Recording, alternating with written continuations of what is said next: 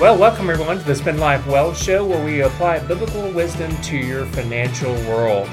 I'm joined here in the studio today by my fellow financial professional, Jesse Hamilton. Hey, Mark. Welcome, listeners. Yeah, and I am Mark Trice. I guess I should say who I am. this is the first podcast or video cast that you've watched of our Spend Life Well show. Today, we're going to talk about the concept of eternity Mm-hmm. and how that impacts our view towards money. Yes. So today's episode, you can't take it with you. We've all seen the the uh, the cartoon with the um, uh, with the with the Hertz and the U-Haul pull Yeah. behind them, and it's like, where's that stuff going, right? You know, Or the the ancient Egyptians that get buried with all their possessions because they think it matters. that's right. Um, you know, what they have the coin in their mouth, Yeah. their eyes, whatever. Anyway, so Jesse, there's what over two thousand verses in the Bible dealing and relating to money and possessions. Right.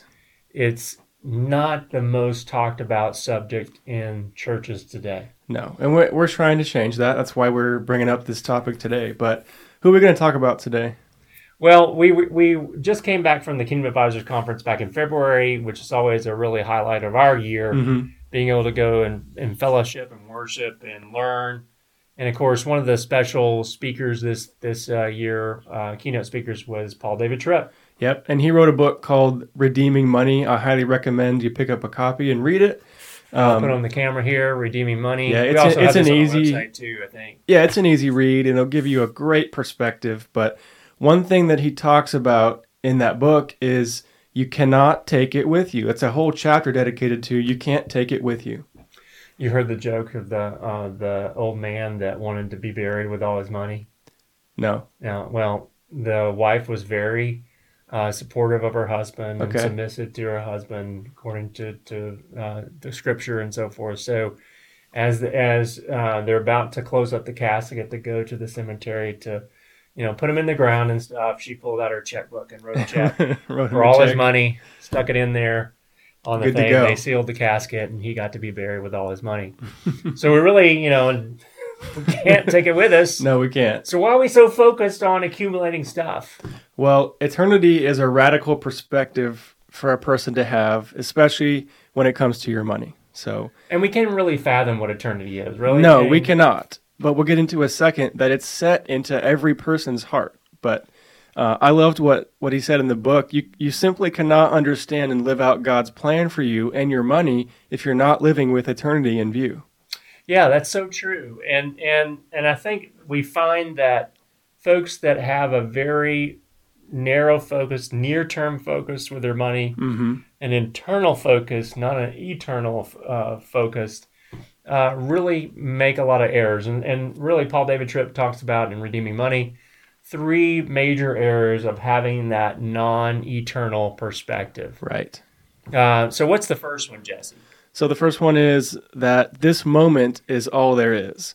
And I alluded to this earlier, but Ecclesiastes 3:10, God puts eternity into man's heart. So we all have this longing for something more, something huge and something that's forever. It's kind of depressing when you think about it. It's like if, if this moment is all there is, Yeah. And you're like, you know, you have some moments you're like, huh, hmm hmm, not so great. So, really Yeah. having that eternal perspective gives us hope. It does. It gives a lot of hope. And I, you know, if if you don't know about this and you're hearing about it for the first time, I really encourage you to reach out to us, reach out to somebody who can teach you about what eternity is for you. You know, I know Paul was was uh, uh, at one time. I think it was in Corinthians where he talked about learn to be content in any situation, whether Mhm. poor or uh, with riches, with no food, with Yeah. a lot of food. Philippians chapter 4, I think. Philippians chapter four. Thank you. Um, and and so the opposite way of living like that is of someone that's restful, patient, and contented is impatient, hmm lacking content in every situation, and and certainly not patient. Everything's a Right. sense of urgency. hmm So we, we look at we look at um, these things, and, and sometimes we will work with folks, and you know you can really tell that their net worth is tied in to the balance to the size of their balance sheet. Yeah, their personal worth, who they are, Yeah, is tied into that number. not- that's not true. I mean, that's God created us in His image, and there's so much more to us as individuals than just what's in our bank account. Right.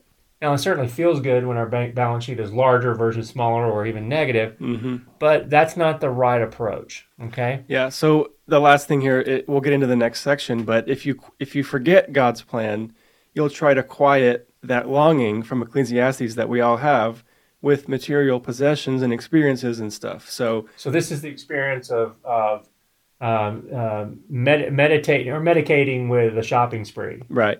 Yeah, some people, you know, and I, I'm and I can't say I'm not guilty of this from time to time. Yeah, like totally. I'm in a funk and and you know uh, I go shopping and I think that'll pick me up or whatever, or I buy a, I buy an item or something, and I get home and I'm like, oh, that didn't do it. Mhm. You know, and I, I can't find my contentment in stuff, Yeah. right? And so, Well, that's the next point, isn't it? oh, is it okay?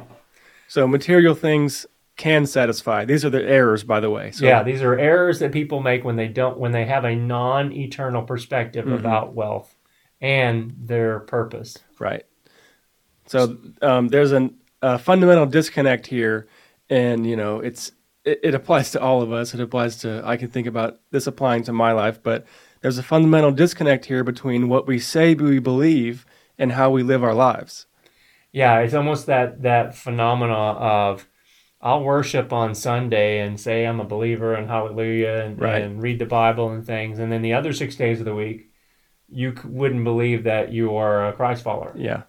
So, so there's always these things, and, and we think that these material things will satisfy that void that we cannot get from apart from Christ. Exactly. Yeah. And Paul David Tripp, this is a little bit of a harsh statement, but it's true. Um, he wrote that it le- it's left us fat, in debt, and discouraged because we're not able to satisfy That's that right. longing that we have. I remember, um, you know, I remember uh, working up the corporate ladder, if you Mhm. will, and and for me, that I found satisfaction in a bigger check, Okay. a bigger paycheck, a, a more important job, or whatever, and I and I was reaching the pinnacle of my career in this field. I was in my mid thirties and was making more money than I ever thought I would make and stuff like that in my career, and, and I just felt empty. Yeah. I felt empty, and I thought all these things: a nice house, a nice car, um, you know, the ability to go to, go on trips whenever I wanted, or Yeah. buy whatever I wanted. hmm I thought that would give me power, and really, it left me empty because I was trying to replace the void that only God can fill. Yeah. And um, it, it took me, you know, really, um, you know, going down a different path, and God pushing me down that path. I had, I know, remember sitting there, and I won't tell you where, because if you're listening, you'll you'll figure out where, where I was working, and then you would, you know, anyway. But I was sitting there, was like, God, there has to be something more that you want me to do. And over the course of the next 12 months, He really worked on my heart, trying to get me to listen to Him and listen to the direction that He wanted me to go with my time, Mm. my possessions, and my my talents. And that was really a, a man, it was a tough year because it's just me fighting God and and and wanting to say, Yeah. God, but no, I want to do it this way, or I really I really like the comfort of having a nice Mhm. big fat paycheck. Sure. And um, I I downsized during that twelve months or so and and went to a different job just so I could be back closer to family and stuff like that. And hmm and I've, I've shared the story on on the program before about how I was doing my Bible study and it was it was you know the verses in Colossians I think you said about you know doing do your work as if you're working for the Lord and not for man, and I just prayed Lord don't don't let me com- be complacent where I am Yeah. nudge me where towards what you want me to do, and I got fired that afternoon Wow. you know, and and it's like, okay, I, I, I'm, I'm listening, but that I didn't think it happened that way, Lord, that fast. And- that fast, and and so thus launched me onto this career of, of helping individuals and families with their finances and helping um, minister to them and show them that they truly can live their financial life in a in a way that's honoring Mhm. and pleasing to the Lord. So Yeah. Anyway, so So I understand that whole thing about material satis- material things can satisfy us. Well, it doesn't. Sure. It doesn't. Well, our third error is that paradise is achievable now. Yeah. And I, I guess I'll throw in another scripture um, from Jesus talking here in Luke chapter 12. He says, Take care and be on guard against all covetousness, for one's life does not consist in an abundance of possessions. Yeah, and, and do we, do we get into the parable of the uh, the rich you know ruler right after that? I can't remember where the Uh, order of the scripture and stuff like that, uh-huh. but it's like, wow.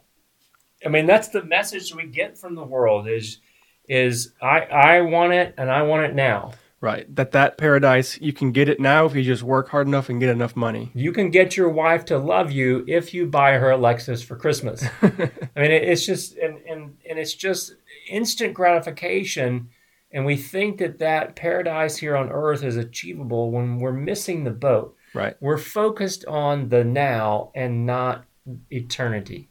Mhm. And I, and I, I try to get my hands around Jesse about what does eternity mean because some days are really long, Well, right? it's really frustrating because it is set in our hearts. We desire it and we need it, but we can never understand it. So it it's just, you know, I think about that all the time. You can't understand what it means, but it's in your heart. Right. So we're either waiting for paradise by faith, right? Yes. Or we're working to try to treat that paradise right now. It's really one of two options. You're either waiting using faith with an eternal perspective or you're trying to build it right now. Now, I think that God has a job for us to do while we're waiting. Right. And I don't want to, people to misunderstand that. You know, we are to work. We are called by God to work.